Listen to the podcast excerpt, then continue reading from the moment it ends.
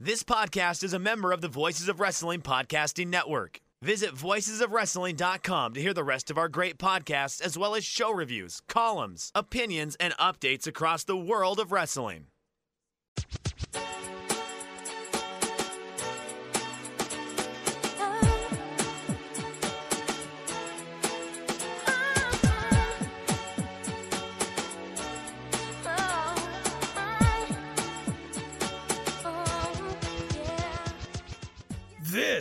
Is Everything Elite, the world's best podcast devoted exclusively to all elite wrestling and the elite extended universe. I'm AB, joined as always by my good friend Nate, aka Epitasis. Nate, I just saw you a couple days ago. What's up, man? How, how have you changed? Um, how have I changed? Um, well, I've I've been to work since we last saw each other. Um, you know, that's pretty much it. I think 'Cause we Okay, saw great. each other. We saw each other last weekend, and then did a podcast last weekend. oh, Uh, that's right. so pretty much, uh, I have just been working since then. okay. Yeah, we did a podcast uh, about going to see Limp Bizkit together. So Yeah, uh, Check I that out. actually one of the one of the very few podcasts um, I do or that we do that I listen back to because I Oh, you know, we got some good, uh, good, got some good notes on that one. I thought, um, which you know, we don't always get a ton of feedback in general, but it seemed like people enjoyed that one, so I took a listen to it. how did, how did it sound?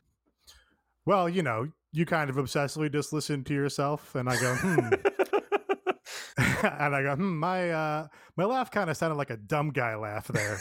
And you're like, what does a dumb guy laugh mean? Uh, then I'm like, well, it's it's the kind of the way a dumb guy laughs. Um, so I did a lot of that. Uh, but I did. I think I think we made some some really clear eyed and uh, and uh, uh, uh, deep observations wow, about Limp. Bizkit and Fred Durst. So uh, you know, it was uh, it was nice to hear that. All right. Well, uh, make sure you check that out at patreon.com slash everything elite. Nice uh, place for a plug. Also joined, of course, by Mike Spears. Mike, uh, have you ever, do you ever listen to yourself back on podcasts? I have engineered and have set up a system that I have limited the amount of time that I have to listen to any of us talk one after we're done recording. Any of us. But I made time to listen to the Linkin Park podcast and I put you all over when we were talking to each other. Close. Oh, Limp Oh. I'm sorry, Limp Bizkit. It's been a very long day for me. Very long day up. But the Limp Bizkit podcast is probably one of my favorite things that have gone up on the E Patreon. It was an absolute blast. And it's something that, you know, even though we are quickly approaching everything elite Patreon 2.0, I feel like that we're putting out some of our strongest work. Patreon.com slash everything elite. nice. I like that. I like How about that? I, I turned that around after I botched the start, you know. yes. Th- on- thank you for the uh, for the kind words. And yeah, we really really hit people with the plugs hard right off the top of the show this week. the very first episode of Everything Evolves, I obsessively went through and deleted every um and uh and pause and Oh, made it God. sound fucking perfect. And then I quit doing that by episode two. Buddy, you, you could teach your computer to do that for you. Well, I didn't And- know that. Uh, I can't you believe know, you don't know uh, how to do machine learning on a computer yet, Aaron. Come on. It's not even machine learning. It's basically know. figure out everyone's uh, decibel and like for like mouth and sounds and actually talking. Ooh, and you okay. just like program program out like okay, I should give this so many microseconds, and you it pretty much just plug and play, and then you know it's I'm gonna I'm gonna try to that. frustrate this by doing very loud ums so that so that they're so just this the same decibel level as episode my speaker. everything elite tonight. Um, I'm sorry to hear that. No, now- now it's all all louder. No, I didn't get it right. Um, sorry to hear that, Mike. But uh, I'm dedicated to my loud ums. Aaron, I don't think he understands how decibels work. oh, hey, uh, if you want to see Nate come up with more ways to irritate Mike, make sure you follow us on Twitter at everything AEW. I'm at Aaron like the car. Nate's at Epitasis. Mike is at Fuji Heya. Subscribe to the podcast. Just wherever you listen to podcasts, search Everything Elite, hit subscribe. You get the episodes quickly, and I am told it's helpful to our podcast. It helps people find the podcast, maybe, or something, if we're more uh, popular. If you use the Apple Podcast app, give us a five star rating and review, please. And I guess we've already plugged this, but the best way to support the show, of course, is to go to patreon.com slash everything elite. Uh, a somewhat, um, I've seen some variable r- responses, uh, reactions to the episode of Dynamite tonight. So I'm interested to see or to hear, I guess, see, we're on video, uh, everyone's reactions here on the show. So, Nate, if you'll kick us off for Elite or Delete, what was your favorite thing from the show? Well, Aaron, I assume that you have uh, written down your prediction for what my favorite thing will be on the show, and you've put it in a sealed envelope so we can find out if you were correct or not. Yes, our friends at Ernst and Young will be handling the envelope. Okay. Um, my elite pick for this week was the main event of Jon Moxley versus Lance Archer, the Texas death match. Is that what it was? He's see, he's doing okay. Aaron's doing fist pumping, but I'm not sure if it's happy or frustrated. There's no way to know. uh, I'm happy, of course. I figured, you know, it's kind of like when you're playing rock paper scissors with someone, Hmm. and they hit you with that paper. You know, you did rock. They hit you with paper, but you're like, you know, your brain is thinking, should I now go? Um, what be? Should I go paper now to Mhm. beat their rock? Am I saying this right? Uh, but you're like, no, they're just going to repeat it again. You just follow it. You lean right into it. So that's what I've done. I've gone back to Nate would pick the main event, and I was right. Glad to hear it. Um, I am very good at rock paper scissors, I have to say. Oh wow! but I thought uh really a, a a match that capped off the show in a pleasant way, sent everybody home happy. Uh, had a I think surprising result. Did I? Hmm. I might have been on the show last week saying there was no chance Lance Archer wins this match. Did that happen? That sounds that sounds like I might have done that. Who knows? I don't listen back to the show, um, as we know. But they went, I think, above and beyond. What I really enjoyed in particular about this match uh, was I really don't like when there is a element in a match that is like actually dangerous, so that all the guys kind of have to tiptoe around it, and you can you can see this happening. Um, for an example, there, there was I think a pandemic era match where somebody was threatening Hiromu with uh, an electric razor because he's like, "I'm going to shave your head like a young boy," right? And because they had an actual electric razor in there, you, they kind of had to like do this little faux struggling, like, "Oh no, I'm I'm going to come at you with the razor," and it's just you know a half step slower than everything else in wrestling, and you're like, "Okay, you're fucking exposing how slow this is." Uh, that did not occur in this match. They had a fork in this match, and every time they employed this fork, uh, of course, because you know they could do so safely, they were fucking teeing off on each other with this fork, and it looked great. Uh, you got the color, you got the barbed wire, you got the big spots, and you got a huge crowd reaction. And they had Lance Archer go over, win the title in his hometown, home state, um, which is you know uh, just a nice little piece of booking. Lance Archer probably needed a win to really legitimize him in this promotion. He's been somebody that they've, for the most part, successfully heated up from time to time, but always you know failed in the big match. Uh, so I think this was a pretty good time to kind of swerve a little bit and go, no, we're going to give Lance Archer a big win over a top guy, give him a title in this company and another company, uh, and you know it doesn't really even hurt Moxley either because you know, you can say Lance Archer had the home field advantage being in his hometown. Uh, you know, they they covered Moxley a little bit, saying, "Oh, I think he's trapped in the barbed wire," so you know that gives him a little protection. Uh, and it really, you know, put a nice peak on the end of this show uh, when it didn't really have another match on this show to sort of be a be a strong point or be a calling card. Yeah, this was a this was a show overall that there was a lot of stuff that amused me and I had a good time watching, but wasn't necessarily like the stuff that you come away from a show going like, "Oh yeah, I'm gonna remember that this show had Chris Jericho just doing a Frankensteiner off the top rope and looking really good out of it." It needed something like this, and for Lance Archer, who like Nate said on about, like he's someone that they've been very successful and building up, but he kind of needed the legitimizing one. And Jon Moxley really is as legitimizing one as you can get outside of defeating Kenny Omega. So it put over him huge in the Metroplex. Uh, the crowd was went really insane for this when the crowd was kind of up and down all show. I would say that this crowd probably was more in line with Miami than the show last week in Cedar Park, I would say. But uh, this match rocked. It just they were willing to go for it. I mean, the fact that like Archer came out with kendo sticks and immediately like they were going at it there, and then Archer using a plant in the crowd was just fantastic as well. Just Do you think his name hits. was Mitch? Mitch Plant? no. Wait, is that the name of the plant in the Ambrose Asylum?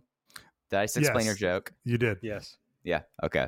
But yeah, th- this was just a blast of a match and exactly what Archer needed. And you know, it's gonna this kind of frees up Moxley in a way that's kind of fascinating as well. So I think this was a home run for, across the board for everyone. Yeah, it was an example of like how some uh, death matches, or not really death match, but like violent matches in AEW succeed and some fail. And the answer, as always, is how legitimately violent does the match seem? And so you had the fork, as they mentioned, and they didn't fuck around with it. That part uh, at the end where Archer was slamming it into Mox's head, you could see it like catching on his forehead. That was great. The I was really nervous when they brought the barbed wire out because I remembered how that sucked from the what Omega Janela match. I believe that's who had the yeah. I remember the mostly a lot of foot stuff in that match. Right. Yeah. I don't, I don't foot- remember the barbed wire sucking necessarily. It, it was like foot stuff into the barbed wire. They kept on like trying to do atomic drops onto it. Yeah, I don't know. I, I don't remember being crazy about it, but here you had first of all like the great bump through the tables, but then you could see Mox liter- literally stuck in the barbed wire. It was uh, in his flesh, and then just you know that choke slam on the on the two chairs, which is like an easy spot, but it's Oh, like yeah. something that you know fucking hurts. So I thought they veered toward the right kind of violence in this match and made it believable. Uh, but it also sets up, for me at least, pretty high expectations going into the Nick Gage Chris Jericho match uh, for next week. That they'll have to top this in some way. Yeah, I, I wouldn't. I'm sorry, the Nick Gage Chris Jericho match. Just uh, wanted to say it again. I don't. Nick I don't, Gage and the Painmaker. You're right. Chris you're right. That's right. Yeah, the good good correction. Um, I also the I totally forgot about that chair spot somehow. Um, so that you know goes to show that they had that packed full of ideas and full of big violent stuff that they were going to do. Uh, I also just want to take a moment and like appreciate how like robust and uh consistent and productive this like New Japan relationship is now. you know, we there was you go back to the days where we were like speculating about the forbidden door on here and you know other people would be like oh it's never happening. There's not gonna you know new japan's too pissed at them because they left and all this stuff. Uh and that's just you know all been utterly erased at this point. Uh they're setting up a new japan talent in hikuleo to be the challenger for lance archer next um with the bullet club shirt and of course he's the the brother of the uh Guerrillas of Destiny who you know have been trying to do some angle or shoot angle or something with the elite uh, for what seems like years now. Um, but it's just pretty cool and pretty novel to be like, yeah, no, the New Japan belt's going to be defended on this show. Uh, it's actually going to change hands on this show. Uh, and then they're going to set up another New Japan guy next week to be the, the first challenger for the new champion. Uh, and then, you know, there's going to be AEW presence on the New Japan show in LA. And it's just like, hey, this is to everyone's benefit. It's certainly to New Japan's benefit right now, who you know has to deal with the uh, clap crowds and worse COVID conditions in Japan. So you know they've got a little uh, got a little spark from AEW here to to make sure that they've still got uh, interest in the West. I think. Yeah, I mean, I think it was now. Of course, COVID has intervened, but I think it was my take at the time that a the AEW New Japan partnership was uh, vital for New Japan in the West because the New Japan tours in the West before COVID had failed miserably. So I think that's proving out, bearing out that they need uh, AEW in the West if they're, you know, if they continue to think that uh, uh, It's a big expansion market for yeah, them. expanding among Western fans, I think they need to be hooked up with AEW. But also, obviously, it's very helpful for AEW because the people who like AEW mostly like New Japan. And those people coming over to AEW create some excitement even if it's not more people tuning in, I, I agree with Mike that probably people who are going to tune in to watch whoever from New Japan, most of those people already watch AEW, but it creates more buzz yeah. and more excitement in the building, if nothing else. Yeah, and they called that out specifically as stuff they wanted to do. Like, even if you're not necessarily adding viewers by putting Hikuleo on the show, you just you make your viewers that are there more enthusiastic about it and more happy about it. And you know that's gonna that's gonna trickle down i think eventually to be like oh aew has good word of mouth with wrestling fans. They do stuff that's exciting and uh, you know novel and uh, all those things which will you know create sort of a positive brand association all right mike your pick for uh, the most elite thing on the show this week well i mean if we're talking about positive brand associations nate there's probably no person in at least North America independent wrestling who has the positive brand. Uh, I completely forgot what you, association. That's it. Positive brand association. the PBA, yeah. The PBA, yeah. I mean, brought to you by Miller High Life. But uh, Nick Gage, Nick Gage coming out and being the secret second layer labor of Jericho in a no rules match next week, and it's just something that I mean, there was talk that of him being in the original Casino Battle Royale to or last year, so the second Casino Battle Royale. Obviously, he had his Achilles issue and like this, and then with like Dark Side of the Ring giving him more exposure than ever. The the real fact that he's kind of the closest thing to like a independent wrestling folk hero at this point, and having him come out on Dynamite after they were using like independent stars during the Cody AEW title reign or the TNT title reign, and then like kind of showing that they could do this on the road and and come back to this. I think is really kind of exciting. And now we're faced with the proposition of, oh, Nick Gage on national television. That's wild. That's something that 18 months ago would have been a fever dream, and it's just really exciting. And it's and, and the, even the way that MJF kind of presented it I felt like was really exciting, and it instantly now makes this Charlotte show really like sneakily they've built up the show into being a monster one next week. Yeah, I mean this was extremely cool, extremely cool to see. Uh, you know, as a fan of Nick Gage, uh, and yeah, they did I think set the table for it really well. The you know MJF, of course, being a guy who's been through GCW and uh, you know uh, through Beyond and stuff, so it you know kind of makes logical sense that he can make that call and bring in Nick Gage to fight uh, you know first ballot Wrestling Observer Hall of Famer Chris Jericho in a hardcore match uh, on national television. It's this was we discussed Nick Gage is like oh could they bring Nick Gage in like before the first show on this promotion even happened?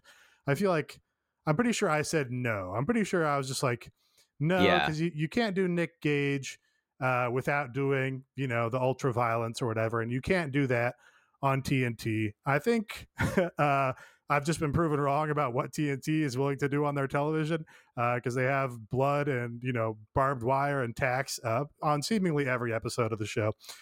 Uh, so it it's very cool to see that come to fruition. And of course, we did, yeah, like you said, uh, you know, they had originally planned for him to be in the Casino Battle Royale, and that didn't work out.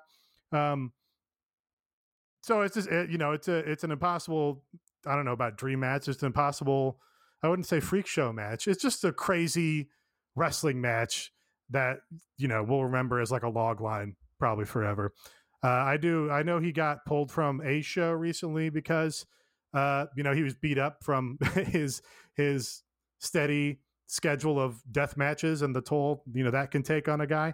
Um, so I do hope that you know maybe that was in anticipation or preparation of this or something, and you know he can get right and be in a, a, a good state to to go and go and have a, a great match and show what he's all about with Chris Jericho. I think that'd be just awesome to see him kind of get his roses in his career at this point. Does this feel to you guys like like a one off, or do we think Nick Gage is coming to AEW? I think it's a one off. If yeah, it feels like like a Jeff Cobb kind of one off. Um, but you know, I think we've seen with Tony that if Tony sees a guy and likes a guy, like hey, uh, let's put Wheeler Yuta on the show. Oh, now he's going to be on every show.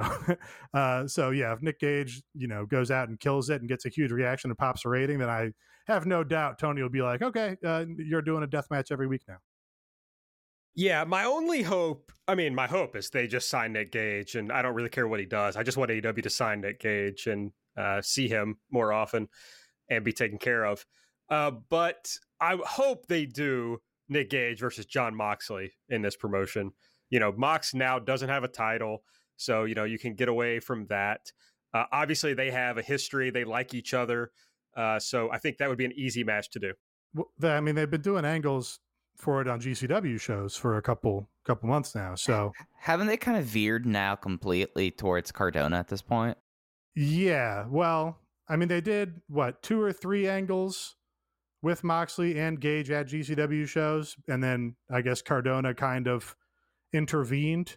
Um, you know, he was like posing as as Moxley for one of the angles that Cardona did. So yeah, I don't know if that's just like it's a it's a longer road to get to Moxley, or if Moxley changed his mind or something about doing the match. Uh, you know, no, no way for me to know, but uh, you know, the the groundwork would still be there if they want to do it in either promotion. Right. Yeah. Totally. All right. I guess it is my turn.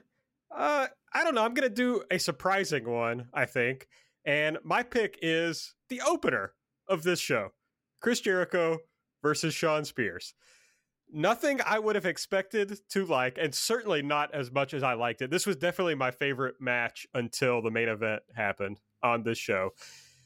I don't know. It was like Jericho, as much as the three of us or people who we're friends with might be tired of Chris Jericho in this role, the crowd is not. The crowd was on fire for everything Chris Jericho did. He clearly fed off that. He did that sick Frankensteiner that looked awesome.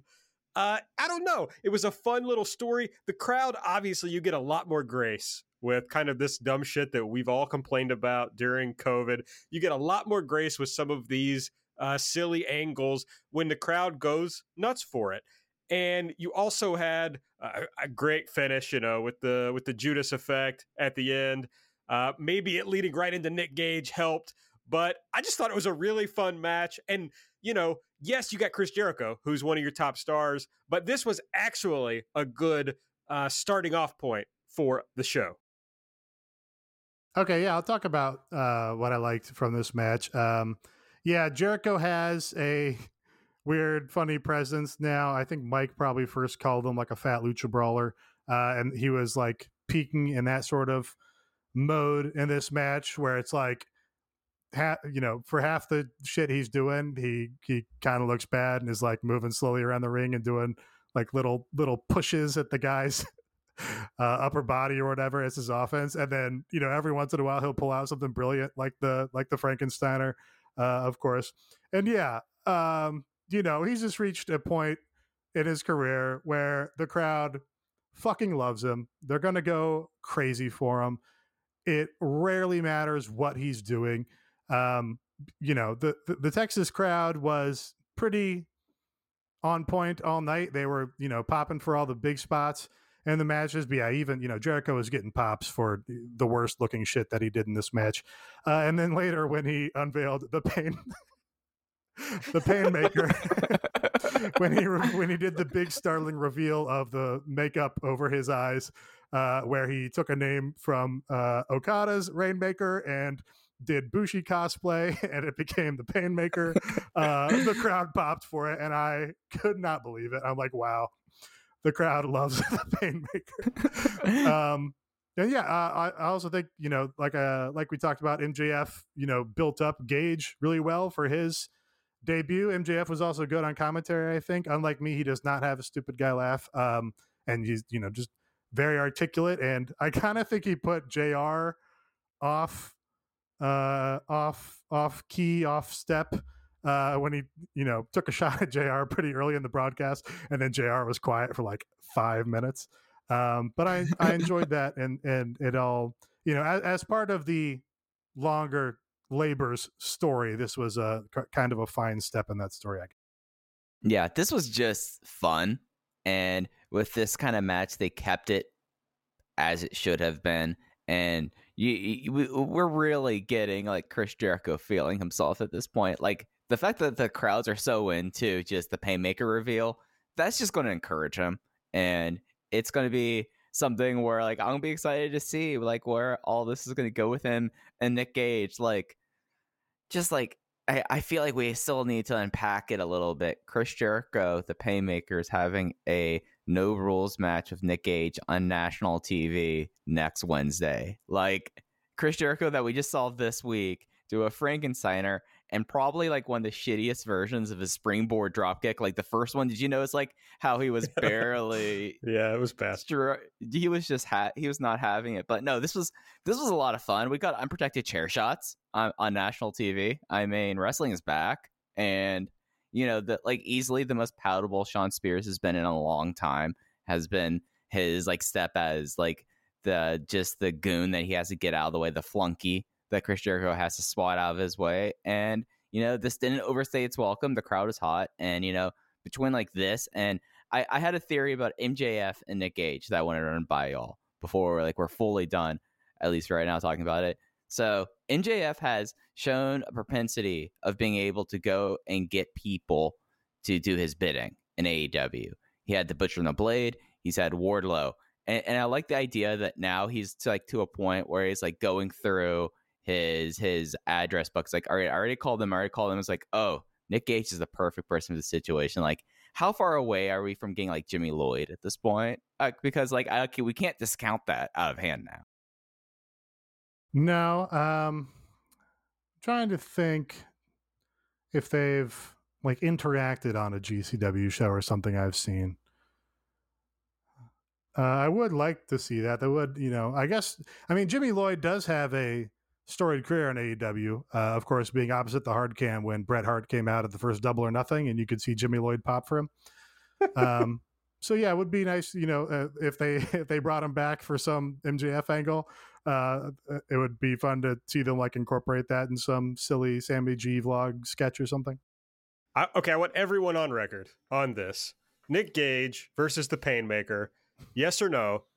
Are there light tubes in this match? I think no, but there will be glass.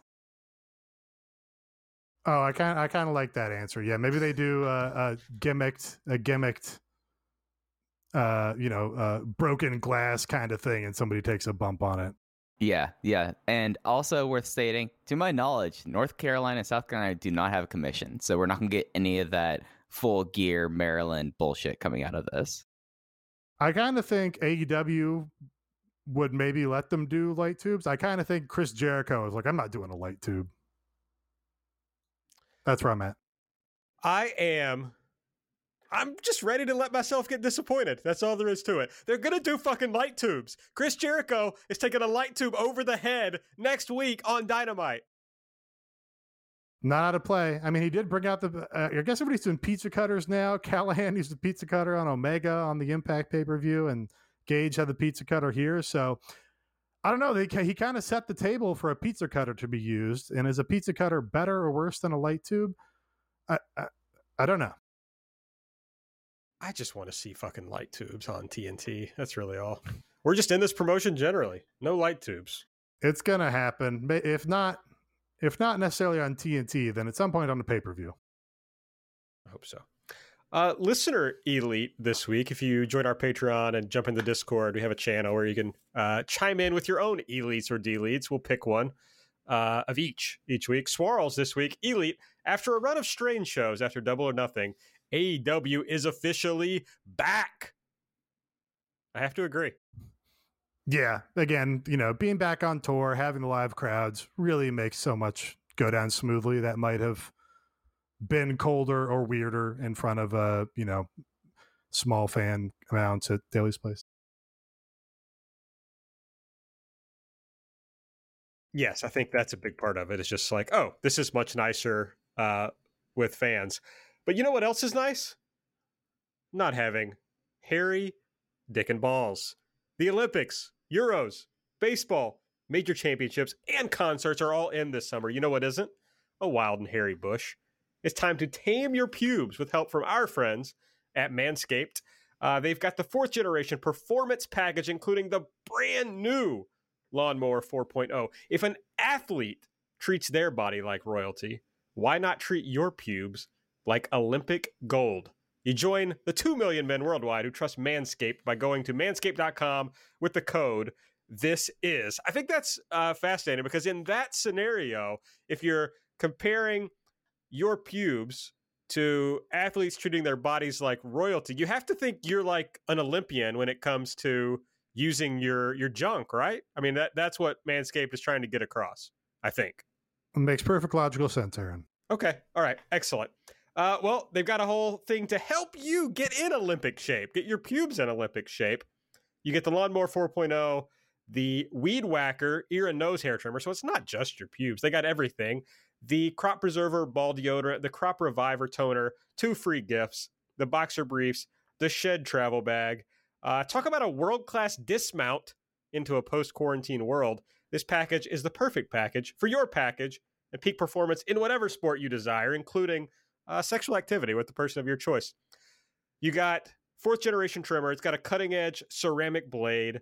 You've got the 7,000 RPM motor, a multifunction on off switch, a 4,000K LED spotlight, and the trimmer is waterproof. Michael Phelps is drooling just thinking about the possibilities. You know, those swimmers, they really they I bet all the swimmers use Manscaped. I mean, you got to be really tidy uh, if you're swimming in the Olympics. I'll be looking forward to seeing that.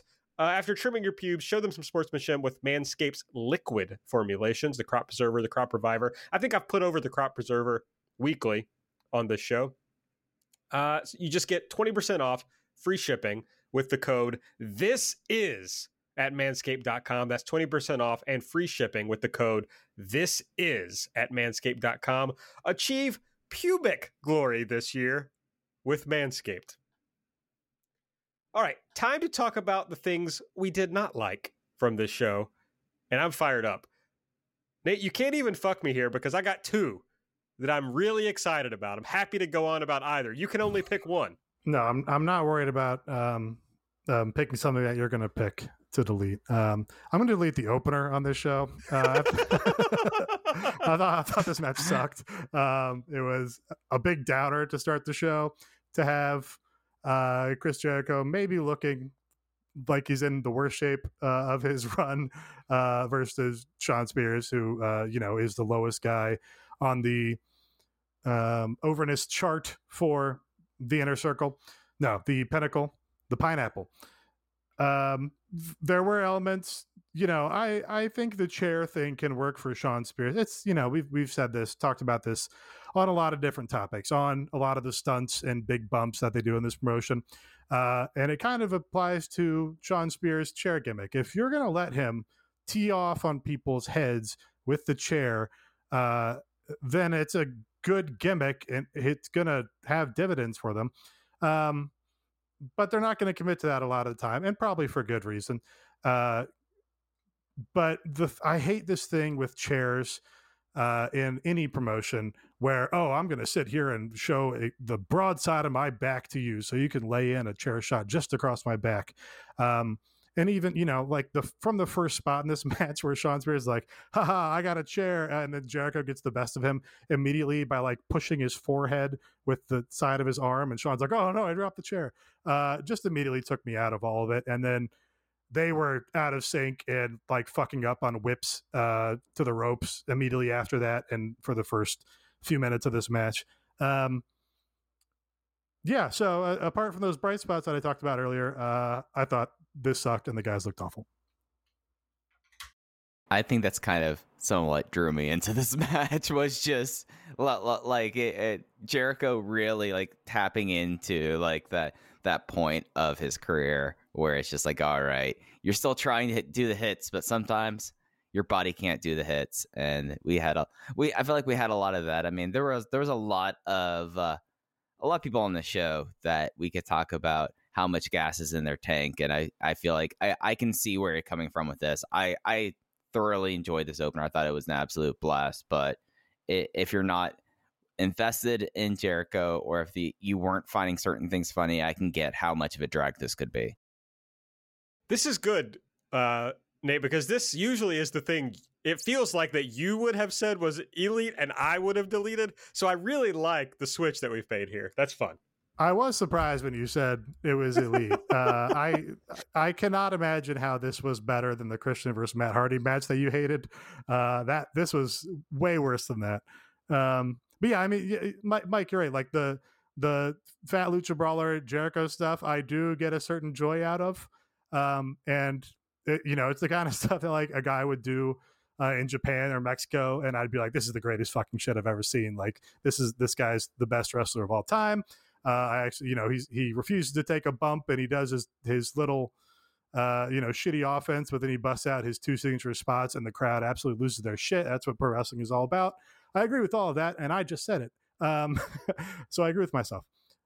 but you know, if we're like trying to be in a mode where it's like, oh, you know, this is AEW, we have you know all this young up and coming talent, and we pretend that it's like athletic competition where uh, you know, guys compete to to better the other person in a in a competition where they fight. Uh, and then you see Chris Jericho, you know, doing his little running forearm, and you're like, no, it just exposes the whole thing is ridiculous. So you know, it, it you kind of have it both ways. Well, Mike, uh, it's up to you to uh for I'm going to have some time to figure out what I'm going to do after I hear which way you go. So I'm Okay. fascinated to hear what you want to delete from this show, Mike. I think the thing, and I I have a feeling that somehow it- it's gonna be hard for me to pick one of the things that you. It'd be really funny if you're like, oh yeah, there's some some way that no matter what, we're not both of us didn't pick your thing, and then somehow we completely steer clear, and then you have a, a bounty of riches here. Uh, this FTR and Santana Ortiz segment was just dreadful, and it was something that was it, and it's not that it was like dreadful in a way that just was like meandering and going on forever. It was dreadful in a way that one, what did they accomplish there that they've been trying to accomplish each and every single time, other than Tully Blanchard calling out for his boys? Like, there's no difference there. And then two, just bizarrely edited in a way that it was so discordant to watch that like talking about upbringings and then like Santana is doing this really impassioned promo and like bringing up like his life and bringing up like oh yeah my mom had to fight up against fight against slumlords to get a fair rent and all that and then just like an abrupt cut back to FTR Ball talking about the three things I love are this tag team, my family, and pro wrestling. Just like completely, just looked like it was edited or felt like it was edited by like a freshman intro to video production class, which is just a very bizarre thing there. And it was the thing that like I came away with the show going perpe- being really perplexed about how they've just like constantly have done like kind of bizarre one step forwards, one step back, and how much they constantly harp on. They have elected to go like, oh, all four of us have had. FTR believes that all four of them has had have had tough upbringings, whereas the NRTs just go like, your experience was not my experience, and my experience was not your experience, and they keep on harping on that as like the big plot point for this match. Outside the fact that it was like, oh, these are like two of the biggest tag teams in the company. And if it would, if it worked, talking about like the shared experiences and like disagreement there, then totally fine. But instead, we have this storyline that has not made a lot of sense when you could have had a much more obvious and simpler one. Yeah, I do. I like the I don't know ambition to try and do a feud about like a bigger idea because you know I, I've complained about AEW stories all hitting a lot of the same beats. It's like, oh, uh, you know, I'm splitting up with my friends, or I'm joining a stable, or I turned on you because you're Cody, and I'm joining this other stable. Uh, now I'm breaking up with the stable and, and doing my own thing. Um, so I like that they are trying to tell a different kind of story between these two different teams and have the feud, you know, kind of be about a larger theme, even if it's, you know, uh, you know, fundamentally it's still like a, a silly wrestling story, but you know, it's kind of, you know, Dusty Rhodes got a lot of a lot of juice out of you know putting big thematic ideas on his stories and promos that way. Um, but the only guy who's been able to make it work is Konnan. When they had Konnan come in and lay down the law and be like, "Hey, I'm explaining what this is about. I'm explaining why my guys are better than your guys." Uh, and I'm explaining why that's the basis for the feud. And I'm have some hot lines in my promo that's going to make the crowd pop. Uh, and that was live, and that was uh, exciting, and you know that was the best thing in this feud so far was Konnan's promo. Um, this is the second time where they've had this pre-tape promo where it seems like there might be good nuggets of content in there. Like when San, Oh yeah, Tan- Santana yeah, was great. yeah, when Santana stands up and he's like, you can you can feel the sincerity and the passion, and he's pulling out these photos and talking about you know his real experience. Like that shit should all be good, but like you said, the editing totally lets it down. It doesn't let us uh, appreciate and feel the realness in those in those lines. Uh, and instead, we get these weird cuts, and oh, now we're looking at FTR, and it seems like it could have been filmed two hours later, uh, and they're not really responding to what Santana was talking about, and it's very weird. It, it must be that they shot it on the day and they had to edit it in, in 35 minutes or something, and that's all I can guess. Yeah, Um, but it's it's too bad because I I wish I wish the presentation was better for you know what they're what so that the what they're going for in this story can actually succeed. yeah. Like it, it's entirely let down by that, and it's just like an insane thing because like the thirty second uh, Santana part was one of the better promos on the show, and then the smash cut to FTR ball. It makes me wonder like.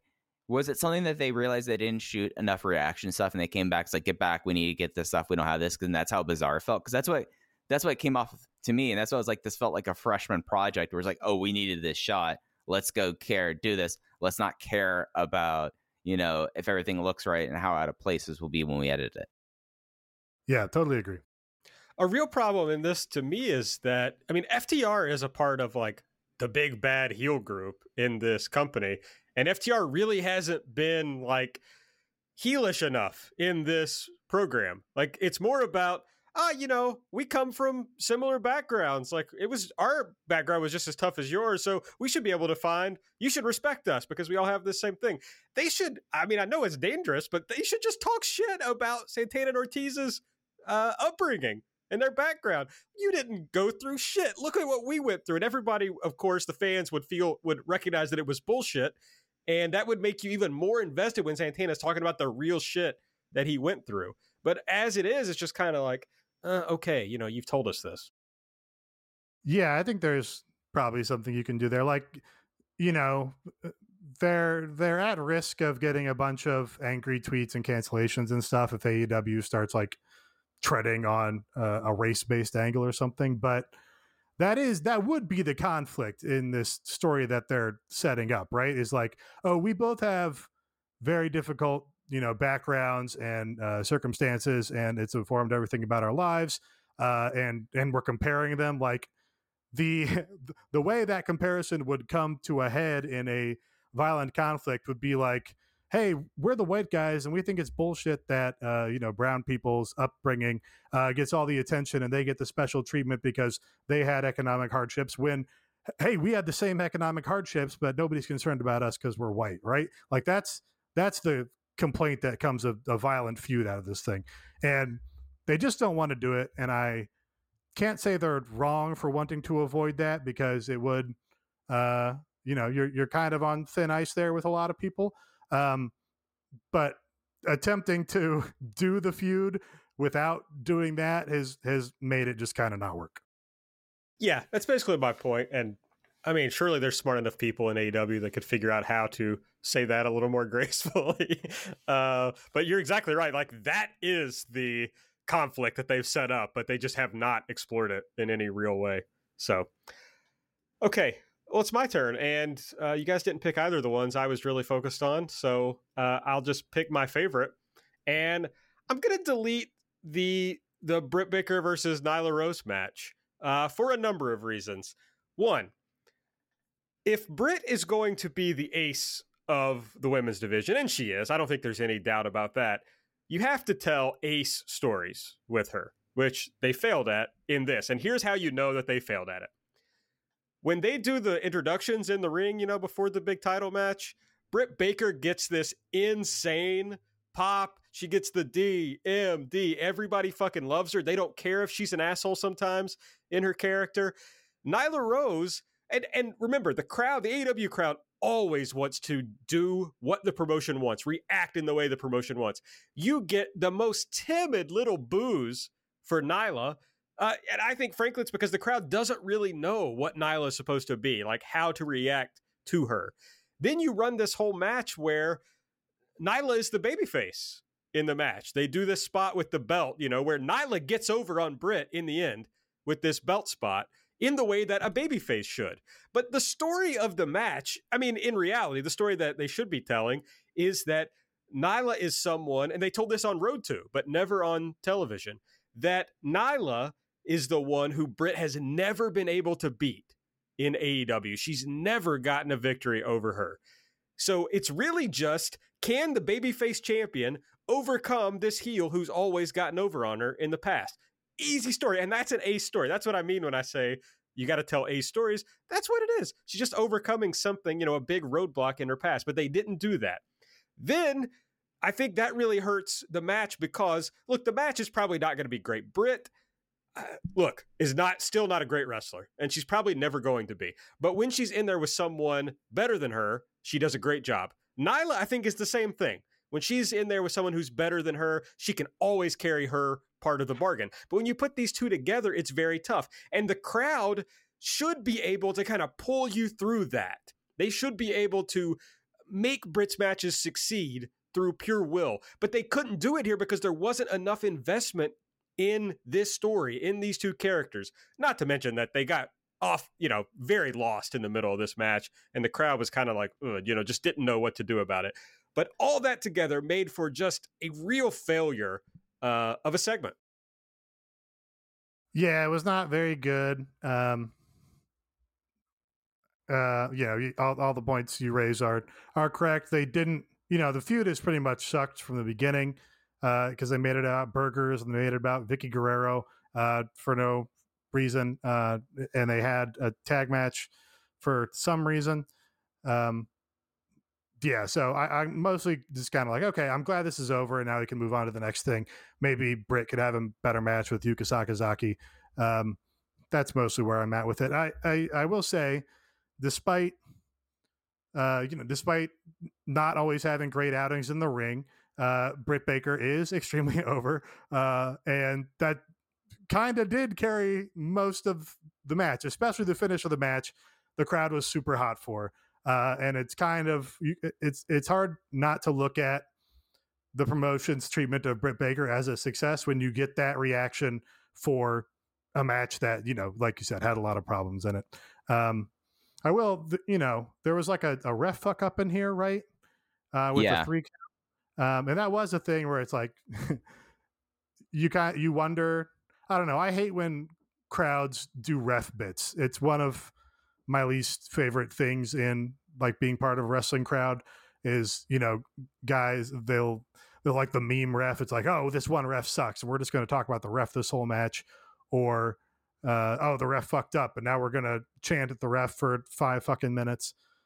Uh, I hate that, and it happened in this match, and that made me mad. And I was like, who fucking cares? Um, so yeah, it was it was not very good. It just didn't work. Like I I feel like the crowd willed this match into not just being a laborious just drain, but the match just didn't work. It just seems like these two for who they are as wrestlers don't mesh with that. And it's a good thing that the crowd was really. Uh, I mean, the crowd did die off like for a long portion of this match, but it's a good thing that the crowd got up for the finish because it did kind of salvage the situation. It's just you know what they choose to put on TV and what they choose not to, and how they build up this match is something that it was just like, like Aaron, when you sat down and with like Road to, and you knew that there was going to be a world women's title build there didn't like you did you have the thought cross your mind like i did where i was like oh they're going to do a much better job in this three minute segment than anything that they've done over the last four weeks building this up and it played out right in front of us. Oh absolutely and i think that's an ongoing uh, problem i think in aew is if you want if you pick out any feud and you want to find search for a good story for that feud it's somewhere in AEW content. But a lot of times you have to look for it to find it instead of them just delivering it to you as they should. I mean, there is so much content and not just wrestling, there's just so much stuff to watch. You got to just tell people what you want them to know about the match and then reward those of us who watch everything with extra stuff on top of that. Not make us all go searching for the best story that can be told about every single feud. Okay. Uh, uh, listener delete. I don't know. I just thought this was funny. Good Drake in the Discord says the guy who plays a cashier in the Miller Lite commercial who kind of looked like Lin Manuel Miranda while I was fast forwarding. That's a good enough delete as uh, as anything, as I can imagine. Strong. I don't get the commercials. That's true. You're on the you're on the fight feed, so you don't I get feel, uh, yeah, I feel like I'm left out of this one. I'm sorry. Well, I'm going to bring you back in because I think this is a good time actually to we'll take a little break of talking about the show. Uh, two big rumors going this week. Uh, we can hit them now. The I don't know. I guess the one that seems most immediate is the rumor that uh, Bryan Danielson, aka Daniel Bryan, has signed a contract with AEW, according to our friends at Bodyslam.net, and may appear as soon as the uh, the show at Arthur Ashe Stadium in Queens. Yeah, uh, this is I think almost almost progressed past the point of rumor. Like it was a pretty credible rumor when Dave Meltzer said that oh they have a big surprise in their back pocket for the Queens show, the Arthur Ashe Stadium show. He said that, uh, and then you know shortly thereafter said that uh, Daniel Bryan has not is not with WWE, has not re-signed with WWE. Then there was a report, I think, by Fightful that Daniel Bryan was not in the WWE's merchandising plans, uh, which you know lends credence to what Meltzer said.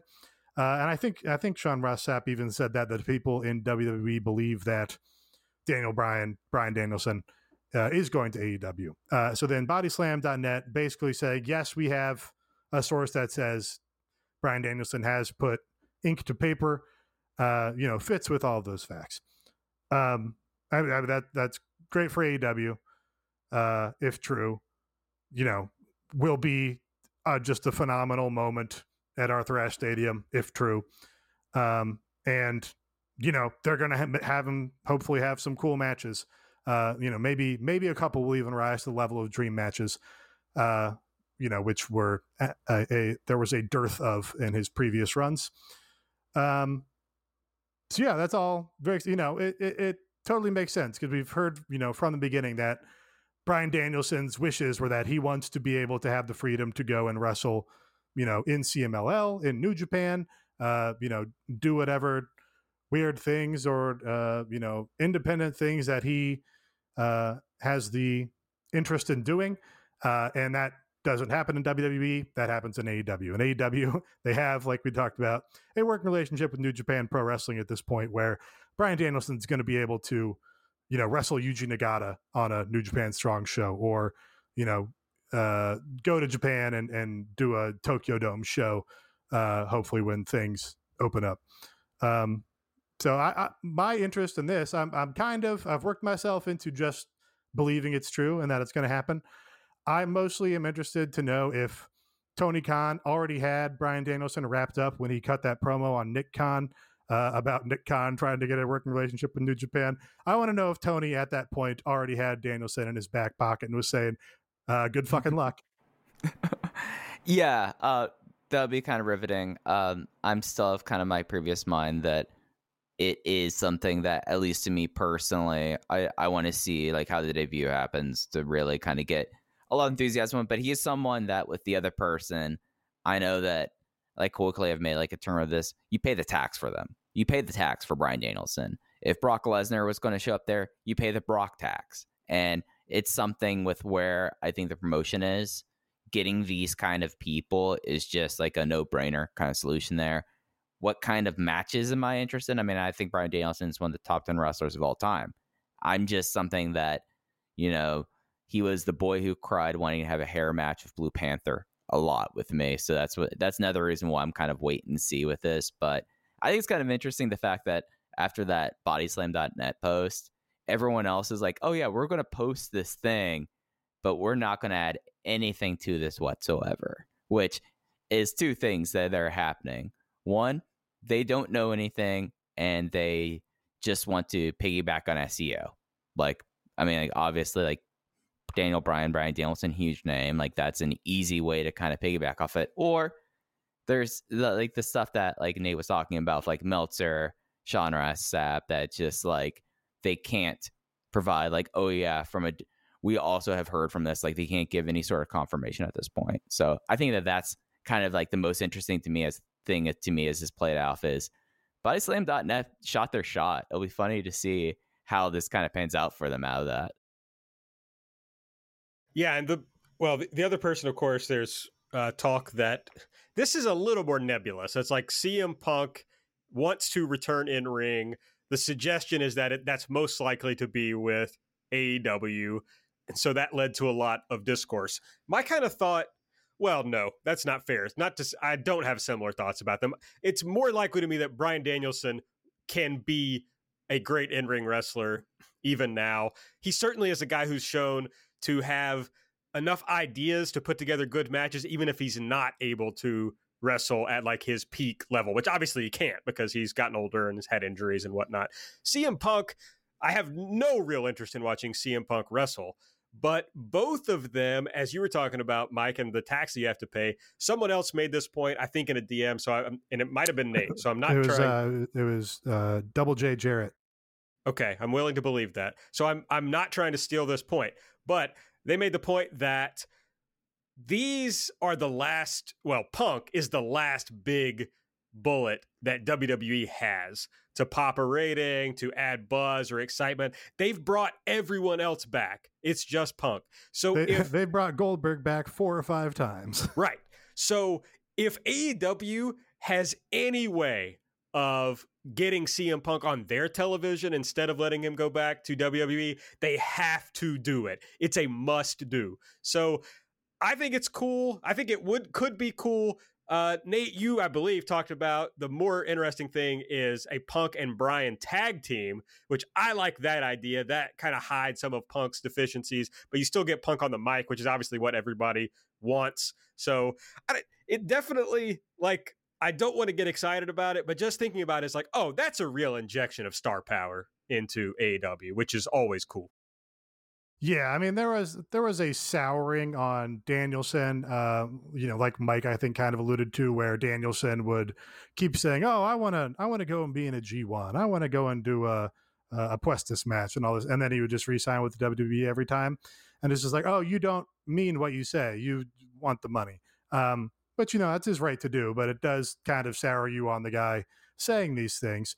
Um, uh, the souring on CM Punk has been even more severe I think mostly because he went back to the WWE after all the shit that he went through there uh, and you know uh, all the vindictive things they did uh, and all of uh, the same way all of his all of his very uh, grandiose proclamations and stuff, even going back to like the pipe bomb promo, where he's like, you know, the fans, you guys are going to keep pouring money into this uh, company, even though it's terrible and sucks shit. So fuck you guys. Uh, but also, yeah, I'm going to go back and I'm going to be on this terrible Fox show uh, and just totally tank uh, the rest of my, uh, you know, capital with with the non WWE fans. Um, so the souring on him has been, I think, even more severe. But yeah, those two guys are like the last meaningful. Those are two guys who crossed over to casual normie fans. Uh, and they go, "Oh, I loved CM Punk. You know, CM Punk. He was going to change everything, and the WWE fucked him." Uh, and that that genre of fans still has a fondness for him. Uh, and it's going to be meaningful for AEW if they get either one of those guys, and if they get both of them, then that's I think monumental. Um, and yeah, I think I, honestly, I think like Bryan, Bryan and Punk versus the Bucks is like you cover up, you know, kind of some of those guys' weaknesses as not being, you know, regular performers for years and years recently, uh, and the Bucks are are going to be able to, you know, work a fast paced, exciting match around them, even if they're not totally ready to go yet. So I think that's the first thing. Uh, you know, do I want to see a bunch of, you know, every match in this promotion is 16 minutes? Do I want to see a bunch of 16 minute CM Punk matches at this point in his career? No, I I really don't. Um, but you know, for the big pop when they come out, for the casual fan that it's going to spark some interest with, uh, I, I think you know you pay the tax, like Mike said. And, and just to further cement the fact that there are so little cards left. the, there's pretty heavy talk that it's going to be Roman Reigns versus The Rock at the next WrestleMania. Like that's something that has gone a little bit beyond rumors like multiple times. So that it, it, Punk's first time back, like even with him diminishing the cachet, it's something that's very remarkable, and I think that's something that I think the track record over the last two odd years really has kind of cemented this as this kind of uh, alternative. And then also something I don't think that y'all brought up was Punk is on the heel show with Cody Rhodes and Stephen Amell. So, oh, I hadn't thought about that. Uh, yeah, it's just interesting. But like, I think that that's like now we talk about like those kind of variables that could have gone from where at least CM Punk was 12, 18 months ago to now. Yeah. Um, yeah, yeah. I, I just, you know, Punk didn't sign with this company, even though it was the uh, clear heir to the anti WWE fan sentiment that drove all the interest in New Japan and drove the interest in Ring of Honor and drove the interest that could sustain a, uh, you know, uh, a, a a second national wrestling promotion that had, does significant business on national cable television. Uh, and yeah, that he didn't sign with them from the beginning is kind of like, oh, you you were you were just wrong or you didn't mean it when you said those things. Uh, so it's really kind of if they are signing him and they're going to give him a run, it's just Tony Khan is bailing this guy's legacy out. He would be remembered for the terrible line on the Fox Talk show, uh, and now he has a second chance to be remembered for all the good things that he did in wrestling, basically. Uh, so if if I'm him, I'm saying yes, please God, I'll you know give me give me six matches, let me tag with Bryan, uh, and just let me do anything to pop a crowd and not be remembered for the Fox show. Uh, and you know, if he can get paid uh, and you know boost his cash flow at the same time, uh, it, I I don't know why he wouldn't do it. And not be remembered for royally fucking over Colt Cabana, one that of too. wrestling fans' favorite uh, people. You know, in hey, all of wrestling. Uh, the the person that I think that history looks a lot more kindly back towards Colt Cabana with one hour teas and really revolutionizing the uh, revenue process uh, in independent wrestling versus a pipe bomb promo that was booked into oblivion. Like let's let us not forget. Oh yeah, uh, absolutely. Colt Cabana, you can. It's at least an argument who had more impact on wrestling. Period. Uh, between Punk and Cabana. But anyway, that's another thing that'll be interesting. My only, my last follow up is with all these reports coming out today, can they really hold off if they have Bryan Danielson signed? Can they really hold off for two months before they put him on TV? Well, yes, if they also have CM Punk signed and they they put him on in the interim. Yeah, he's got to come out in Chicago, right? right. You do you do Punk in Chicago and you do Bryan in Queens, uh, and I mean, holy shit, that's massive. That's gargantuan. Um, but yeah, uh, I guess I guess you do wait because you just keep continue to drive interest in every single episode of Dynamite. Uh, and they go, "Is this going to be where Bryan shows up? Is this going to be where Bryan shows up? Is this where, where Punk going to show up?"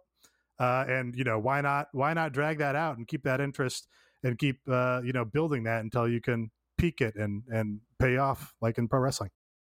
Also, just realized the first Rampage is in Pittsburgh, which you know famously was the uh, the WrestleMania, the Daniel Bryan WrestleMania.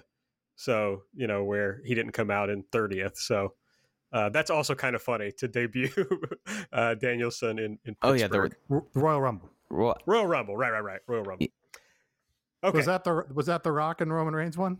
Yes. Yes. Yeah, the Rey Mysterio as 30th. It all, it all comes together. The bizarre photo. it does. All right, let's get into the rest. How of... uh, how over do you think Dominic Mysterio would be in this promotion? Uh, oh, God. I, I, no, I, am not. I'm not. No, no, no. Well, we need another canonical Guerrero to manage Andrade down the line. So. Good you point. know which one they need to hire, and he yes, is doing bookings and esports broadcasting. I know it's time. He's okay. doing the New Japan show, isn't he? He is. We're, we're of course talking about the drama king, Matt Rehwoldt, uh, who is the true heir to the Guerrero family legacy. Him okay. and Sasha Banks. Yes. Uh, all right as we talked about, Chris Jericho versus Shawn Spears kicked it off. Jericho won with the Judas effect. And then MJF came out and said uh, Jericho's going to have to wrestle Nick Gage in a no DQ match next week. There was a Miro video. He said God's favorite champion will fight at the homecoming show in Jacksonville. This is the word of the Redeemer. So I guess no Miro until they get back to Jacksonville. Yeah, that's kind of wild to think about. Like I I mean, he's been doing great like pre-tape stuff and I kind of was expecting that. I mean, Jacksonville, though, Jacksonville is like really 2 weeks. So, that's not necessarily that well. It's kind of something that I feel like that we probably kind of surprised not to see him a lot on this opening few weeks of the tour though. Absolutely. Then we had uh, Nate's favorite match, Doc Gallows versus Frankie Kazarian. Gallows won with the tree slam. Uh, afterwards, the Good Brothers were doing a beatdown. Uh, Omega came out with Callis. Callis says, This is what happens when you mess with the elite. Omega says the elite hunter has now become, and then there's a little, uh, you know, Don Callis helping him out. The elite hunted. And Callis says they're going to give a preview of what they're going to do to Hangman Page. Page comes out. Callis asks if he's stupid or just drunk. Page, I wish you would have grabbed the mic for this. Off mic says, I'm both. And then attacks, big brawl. Dark Order comes out to help. You know, setting up all these, uh, this elimination tag and what's coming after that. I think Dark Order got a bigger pop than Hangman. That's what it felt like to me. Um, Hmm. yeah, they beat the Elite Hunter, which was funny to me. Uh, uh, you know, but when you have the big LG Doc Gallows, you know he's a he's a monster. You can't you can't deny him his singles wins uh, ever, and especially not in this promotion. Um, I wish I wish I could I wish I had the wherewithal to do a big bit about how great this match was or something. um, but I can't. Uh, but I, but it doesn't matter because I still love the big LG Doc Gallows. Uh, and the quality of his matches matters very little to me. Yeah, at first, like when they first counted three on Kazarian, I was like, well, that kind of sucks, you know, to kill this. But then the more I thought about it, it's like, you know what? This was a fun little kind of C plot on this show for however many months. And it's just kind of, yes, it's ending uh ignominiously. Is that the right way to say that word? Oh, Uh, maybe. But maybe that's like what it deserves, you know? I I think they could have gotten. I mean, I, I don't know that it's over. I think it probably most things don't end with a nice little bow on them in this promotion. They kind of continue on. You're like, oh, I guess this is still happening. So I think it still continues, and I think you can get more out of it. Um, but yeah, I was surprised that he lost, but then he's like, I don't really care if he wins. It's kind of funnier that he lost. it's uh, definitely funny. Uh, we're getting corrected in the chat that it, that was the year Batista won in Pittsburgh. The Rock Roman Reigns one was the next year in Philly. Uh, but I forgot this that the Pit- Oh, Philly. Okay, yeah. I forgot this that the Pittsburgh Royal Rumble where that did happen was also Punk's last match. So Oh, right. Okay. Yeah. So that him- one, and that led to WrestleMania 30 in New Orleans, which was the Bryan WrestleMania. Absolutely. So Okay. that, that could all work out. All right. Team Taz is backstage. Starks says there's going to be a big celebration next week in Charlotte.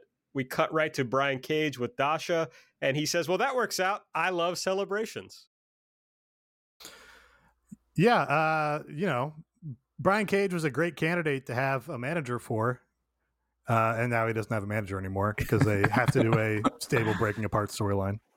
Uh Hobbs it, Hobbs overalls with FTW on it were really sick. Very But- cool. But yeah, no Cage. Uh let's see how quickly maybe Vickie can get him, you know. Do you just need someone? I like how Brian Cage is the only fucking guy in the promotion who doesn't have a manager. yeah, He's the, one only guy who can't say two, you know, string a fucking sentence together.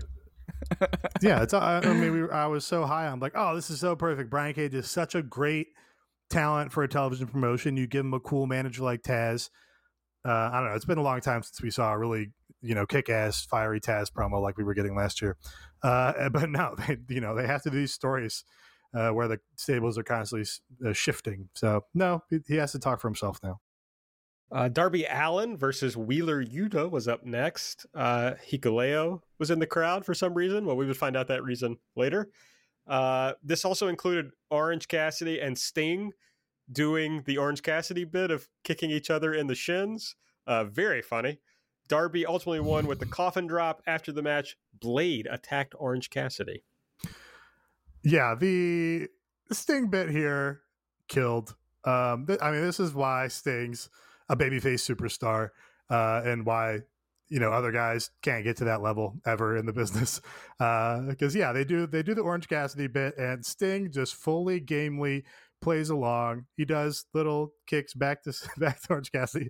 They both go back with a super kick, and then just kind of tap feet, and then the peak, the highlight, the payoff, the punchline Sting goes to do his chest beating and just kind of does it uh, with the Orange Cassidy energy, where he's like, "Yep, beating my chest. Uh, it killed me." Sting was always cool. Sting was always cool. Sting's got to be sitting there thinking, like, "Fuck! If I would have thought of this twenty years ago, I would have really saved my body." Yeah, Sting is getting cooler. Even Sting. Yes, I always, you know, I mean, this isn't an original thought, but I always say like the least you can work for the most money is obviously like the the best plan in normal life and that's obviously makes even more sense in wrestling like the least you can do to be the most over is the winner uh, we got a video recapping the Lance Archer and Jon Moxley feud leading up to the main event uh, on the show tonight, and then the women's title match with Britt Baker defeating Nyla Rose with the lockjaw, which we discussed, and then the FTR and Santana and Ortiz segment. Then we had uh, my runner up for Delete. We had Andrade El Idolo out with Tony Schiavone. He says he had a, has a surprise for everyone. And folks, it's Chavo Guerrero. Chavo makes his way out. He's glad that people remember him. And he says there are a lot of talented people backstage, but none are as talented as Andrade. The Death Triangle comes out they're mad that Andrade has been mentioning them. They don't hide. Pac is back. Pac returns with Death Triangle. I don't want to bury that. Uh, the crowd wants to do a, a Cero Miedo chant, but Andrade just wants to barrel through that and talk anyway. That goes poorly. also, I think it was in Spanish, and so mm-hmm. I didn't know what he was saying. Of course, uh, a lot of the crowd, I'm sure, in uh, Dallas, Texas, did. Andrade asked why they work for Pac. He says, "Now you work for Andrade." Pac says uh, they don't work for him. They're a brotherhood. Penta says, and Alex uh, lets us know that Penta says, why would they want to join up with Andrade when he's not even on their level? Uh, I just thought this was a real shit show of a of a segment. The Andrade political hit continues. I um, Death Triangle got an awesome reception when they came out, and For they sure. looked like superstars, except for Alex fucking Al- Abrahantes, who sucks and and brings the entire act down. It looks like a goofball. Um, so that was good. Uh, you know, anything is an upgrade over Vickie Guerrero, so I cannot say, you know, I wouldn't delete this just because at worst, Chavo's better than Vickie. Uh, it seemed like a lot of people had opinions on Chavo Guerrero and like him as a person and as a, uh, uh, a speaker and as a promo guy and as a potential manager. Uh, and I just don't know where what these opinions are based on. Uh, I think you know if if uh, accepting a Cubs fan who's you know covers lucha as a compulsion uh, and possibly an illness. Everybody else who's ingested a whole lot of Chavo Guerrero content at this point, that's an indictment of you, not him. I don't know where that comes from that you're like, oh, I have this long and uh, checkered past with Chavo Guerrero, so I don't want to see him. Uh, that makes you crazy to me, as far as I'm concerned. Uh, but yeah, it's better than Vickie. He looked good in a suit.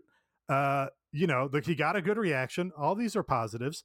Uh, I will say he his promos seem to be like mostly babyface, which doesn't fit with Andrade. He even like he he had a line that was like you know, pretty fine where he like kind of teased Pac for only speaking what English, and the crowd was like, "Oh." And then Chad was like, "No, no, no, that's not a that's not a dig. I didn't mean to take a dig at you, man. It's like, aren't you managing a heel? You could just take the shot." Uh, so that was all strange, um, but yeah, again, uh, this is this is at worst an upgrade, so I can't really complain about it. It's just at like a certain point, like they keep on like doing stuff and I don't know. Uh, uh, like I'm just trying to like piece this together in my head with like Andrade and yeah, no, Chavo's an upgrade. Like like that's undeniable.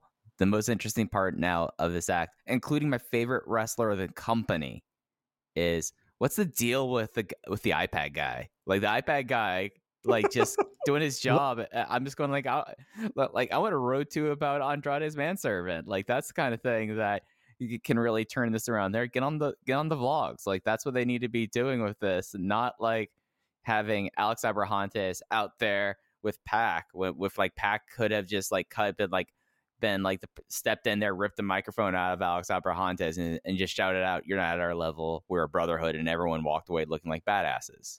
I, I can't believe Pac wants to be in the same room as Alex Abrahantes. Yes. Let alone be in a fucking unit with him. That doesn't work for me at all. Um, I, I, I, I don't think uh, you know, do they sit together in catering? Does Pac sit near him in catering? I don't believe it. Did, does um, Pac believe this guy exists? Like, does he acknowledge the, that the fact that Alex Abrahantes yeah, is in his I, presence? I think he does because he's annoyed by him. Probably that's that would be my guess. Uh, the iPad guy does rule. I love just that. I hope I hope it never even amounts to anything or builds to anything. It's just part of the part of the set dressing, part of the world building. That Andrade is important enough that he has a lint roller guy.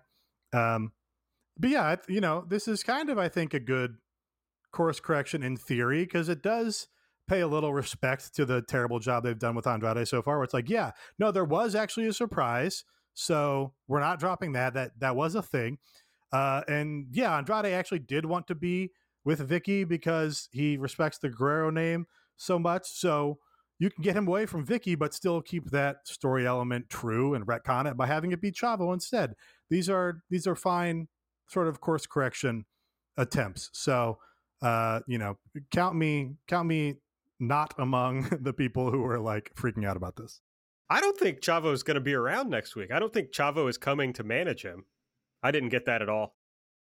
Oh, I thought that was what I thought they just brought. I, this, thought they just was just Chavo doing a promo out in Dallas. I just thought they brought Chavo out for the Texas crowd and he said executive consultant. It wasn't like I don't know. I just I just didn't really get the feeling that he's always going to be around. I mean, Andrade then went ahead and cut a promo after he introduced Chavo. Executive consultant kind of reads to me as like a like a oh I'm I'm the advocate. Like this is my manager title. Is you're my executive consultant, and I have to have a fancy title for it to pretend it's not wrestling or whatever. Um, but yeah, no. If this is just a one-off pop for Chavo, then and he goes back to Vickie, I'll be just as annoyed oh, next week. I think Vickie's gone. I mean, I think they've they've gotten rid of that. Uh, I don't know. It's just my real problem with the segment, whether uh, Chavo stays or goes. I always, as a kid, I fucking loved Chavo. I thought he was hilarious. Uh, so I always have a soft spot in my heart for Chavo, whatever else happens. But my problem with the segment was Andrade doesn't come out of this looking good. He doesn't look cool. He's trying to barrel through this promo over the crowd, and it's like, dude you're a big fucking star. Stop these people. Make them pay attention to you. That's your or, job. Or actually barrel over them instead of yes. being like, yeah, I'm going to keep talking, but I'm not going to do it with the conviction necessary to make you hear me. Yeah, he. Uh, I don't know. I'll get canceled maybe for this, but he seemed like a pussy. That's just what it felt like. It was just like, fucking say what you want to say, Andrade. You have probably a huge dick. You are super hot. You got your fucking chest out. You're posting pics all the time of you banging Charlotte. Uh, just fucking pull your dick out and like show the crowd who's in control here. And it's you, man. It's gotta be you. Yeah, I am canceling you for that for sure. Mike, I can see Mike cringing, literally. Mike, Mike did a full furrowed brow, like oh, like holding the the you know point at the tip of his nose or the the base of his nose. Sorry, I'm just fired up about this because Andrade is supposed to be cool, and they're not yeah. doing anything to like hide his deficiencies. They are letting him just like put a fucking spotlight on the stuff he's not as good at. I hate it. Yeah. All right. It, yeah. Earlier tonight, the Hardy family office came out to explain why Matt Hardy wasn't there, and there was a brawl, and Christian made the save. And then Christian was backstage and he says, It took four of you to take out Marko Stunt. I thought last week was the end between Matt Hardy and me, but it wasn't. Next week, Christian and Jurassic Express versus Angelico and Private Party. I mean, we're going to get a really good Angelico and Private Party dance out to the ring. Like the entrance is going to be very, very good here. I went so far as to watch a clipped video of their entrance on Twitter. I was like, yeah, I do want to watch Angelico and Private Party enter again. I that's a fun trio. And I guess it's going to be something that is going to be on Fight for the Fallen. So you know, everyone could uh, like my favorite thing about like Angelico now, and the, the most positive thing I've had about Angelico in this promotion is now we get the great crowd shots that Keith Mitchell must have of just the dorkiest people trying to do it. And whereas Nate is nailing it dead on, dead to rights. The, the, if Keith Mitchell had you in the crowd each week, Nate, like Thank you, you. the, the, there would be like the uh, there would be the epitasis cam. It's like all right, and Helco's coming out, gotta get to the epitasis cam. But the fact I that do, found, I have the, benefit that you dudes, can really you can really only see from my shoulders up, so I really only have to do you know like twenty percent of it but it's the most important twenty percent. for sure. It is. Uh, then we had QT Marshall, Aaron Solo, and Nick Comoroto with Alex Marvez. Marvez asked if he thinks he owes Tony an apology, and QT says yes, he'll give it to him next week. Then it was Orange Cassidy versus the Blade Orange won with the Orange Punch. And after the match, he gave him another Orange Punch with Blade's brass knuckles. Took a big bump on this match on the turnbuckle. That was gnarly. Yeah, yeah. This was a fun little like death spot match. Like that. That's a statement on what they really believe in Orange Cassidy is giving him kind of like that pre-main event match. And you know, this was a lot of fun. You know, I mean, it let the Blade like doing like doctor bombs in the middle of this match. Like I had a good time with this one.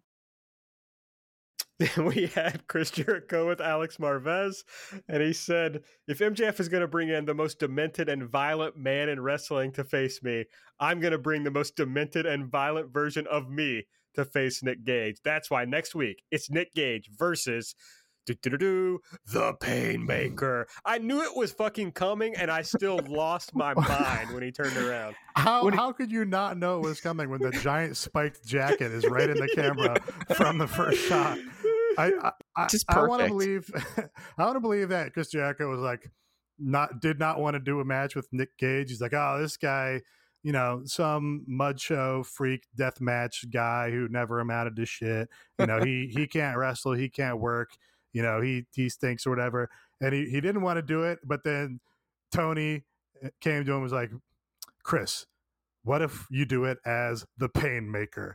And then Chris was like, Ooh, now we're talking. I can bust out the Painmaker character. It makes sense because he's all hardcore and scary and he wears eye makeup. Uh, and that's what got Chris. That's that's my personal headcanon is Chris didn't want to do it, but when he got a chance to do the Painmaker character again, he's like, Yes, now it's on. This was just the the fact that Chris Jericho said the Painmaker and then put his fedora on afterwards. Just- Classic. and the crowd popped for it.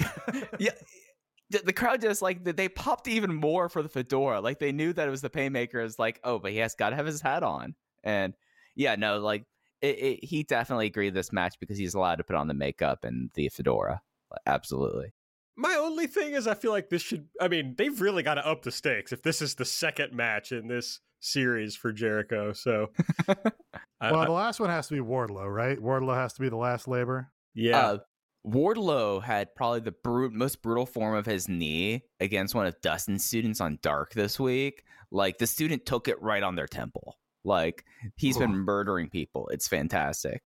I just, I just don't want Wardlow to take another loss, though. I really, I don't Ever. like that. Ever. Wardlow Yeah. should never lose.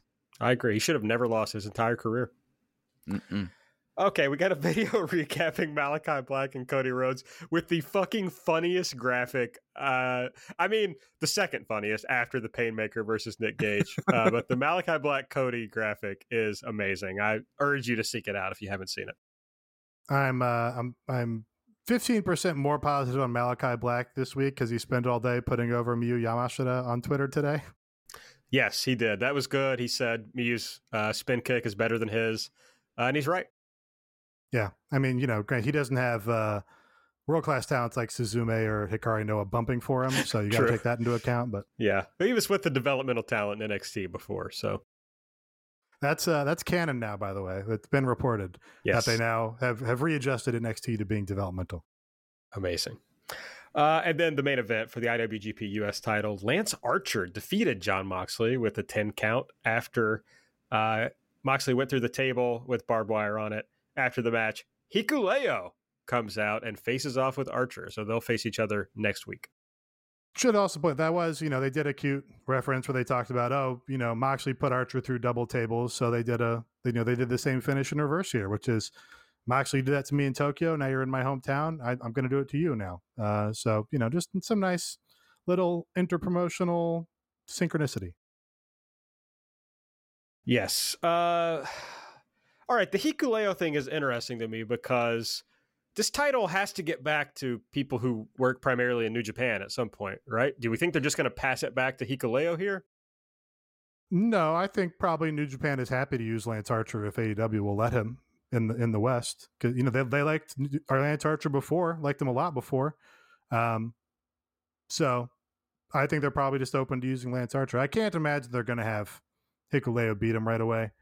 Uh, but then again, I was wrong about the match this week, so that this just feels to me like oh, you know, it's a little interstitial title defense. We're making fans more familiar with the belt, so maybe now they'll check out Resurgence, uh, and you know we'll get some exposure and eyes on Hikuleo, who's basically you know not done anything in any promotion to this point. And New Japan's probably ready to start getting some of their investment back on him. All right. Well, that was Dynamite for this week. If you enjoy our show, the best way to support it is to go over to patreon.com slash everything elite and subscribe. Plenty of good stuff. We, of course, did the Limp Bizkit episode this week with Nate and I talking about our trip to Hammond, Indiana to watch Limp Bizkit. Uh, Nate Thoros asked earlier, was there anybody on this show that was as good of a promo as either the mayor of Hammond, Indiana or Fred Durst? On this show, no. There was not. All right. I think yeah, I mean I think you're right. There may be people yeah. in this promotion who are as good of promos. Yes. But not on this night. Uh and we also of course do our light show where we preview Dynamite every Wednesday morning and Nate breaks us, breaks down all the uh, relevant vlog content. Next week, Mike, I know for once we have some content in the can. You and Drew are going to be talking about just some. Uh, I, well, I think there's going to be some DFW content on there, isn't there?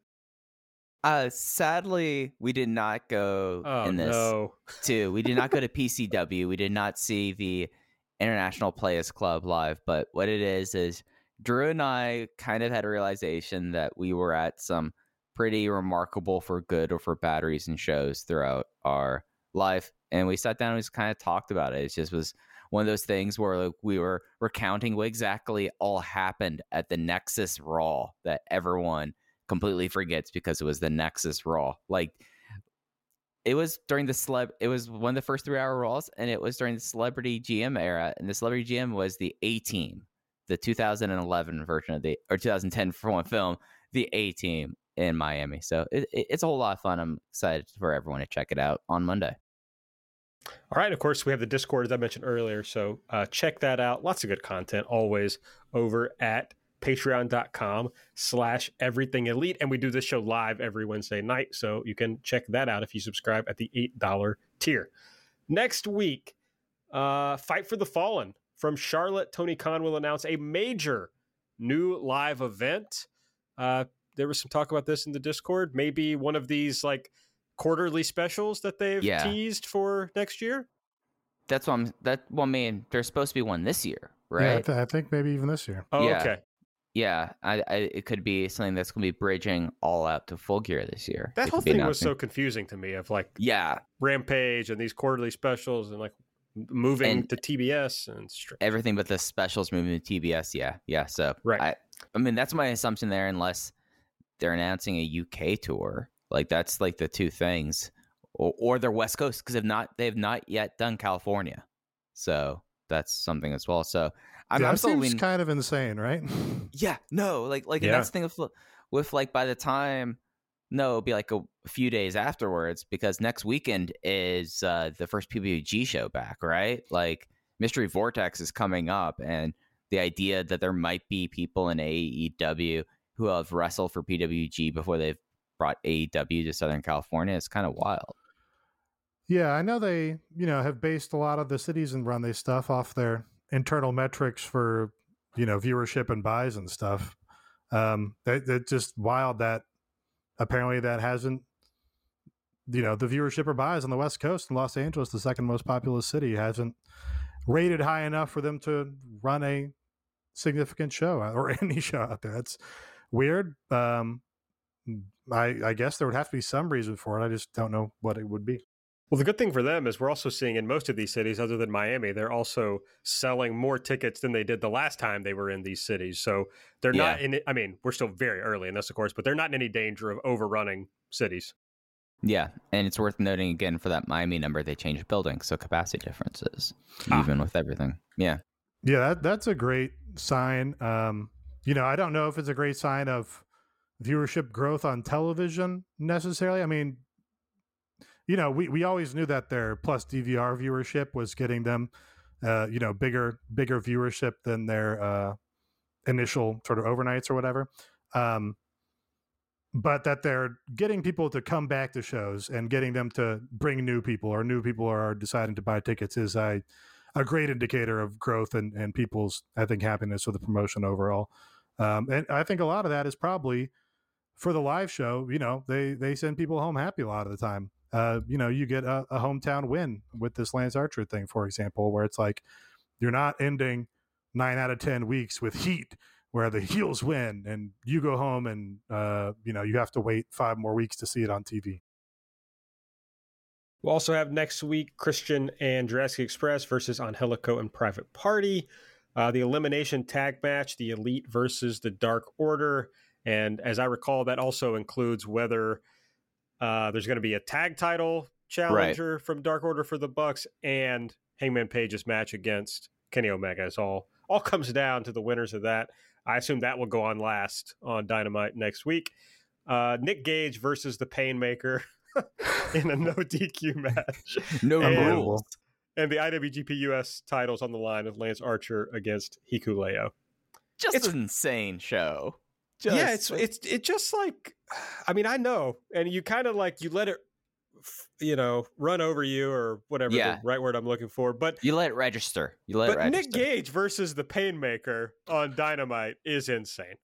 so it like it it's like baseline and saying that we're like they actually put they're putting Nick Gage on TV. They're letting Nick Gage wrestle a match on national cable television. That's insane. That he's doing it against Chris, Chris- Jericho. Chris like like Chris Jericho. Like Chris Jericho. yeah. That's I mean, you know, Chris Jericho's I don't know, among the top certainly among the top 20 like most decorated American wrestlers, probably among the, probably among the top 10 most decorated American wrestlers. I'm uh, I guess I mean Western wrestlers. He's Canadian. No, he's born in America, right? Yeah, no, he- he's- no, he he's was- born. He was Yeah, born in. Manhasset and then Manhasset. yeah.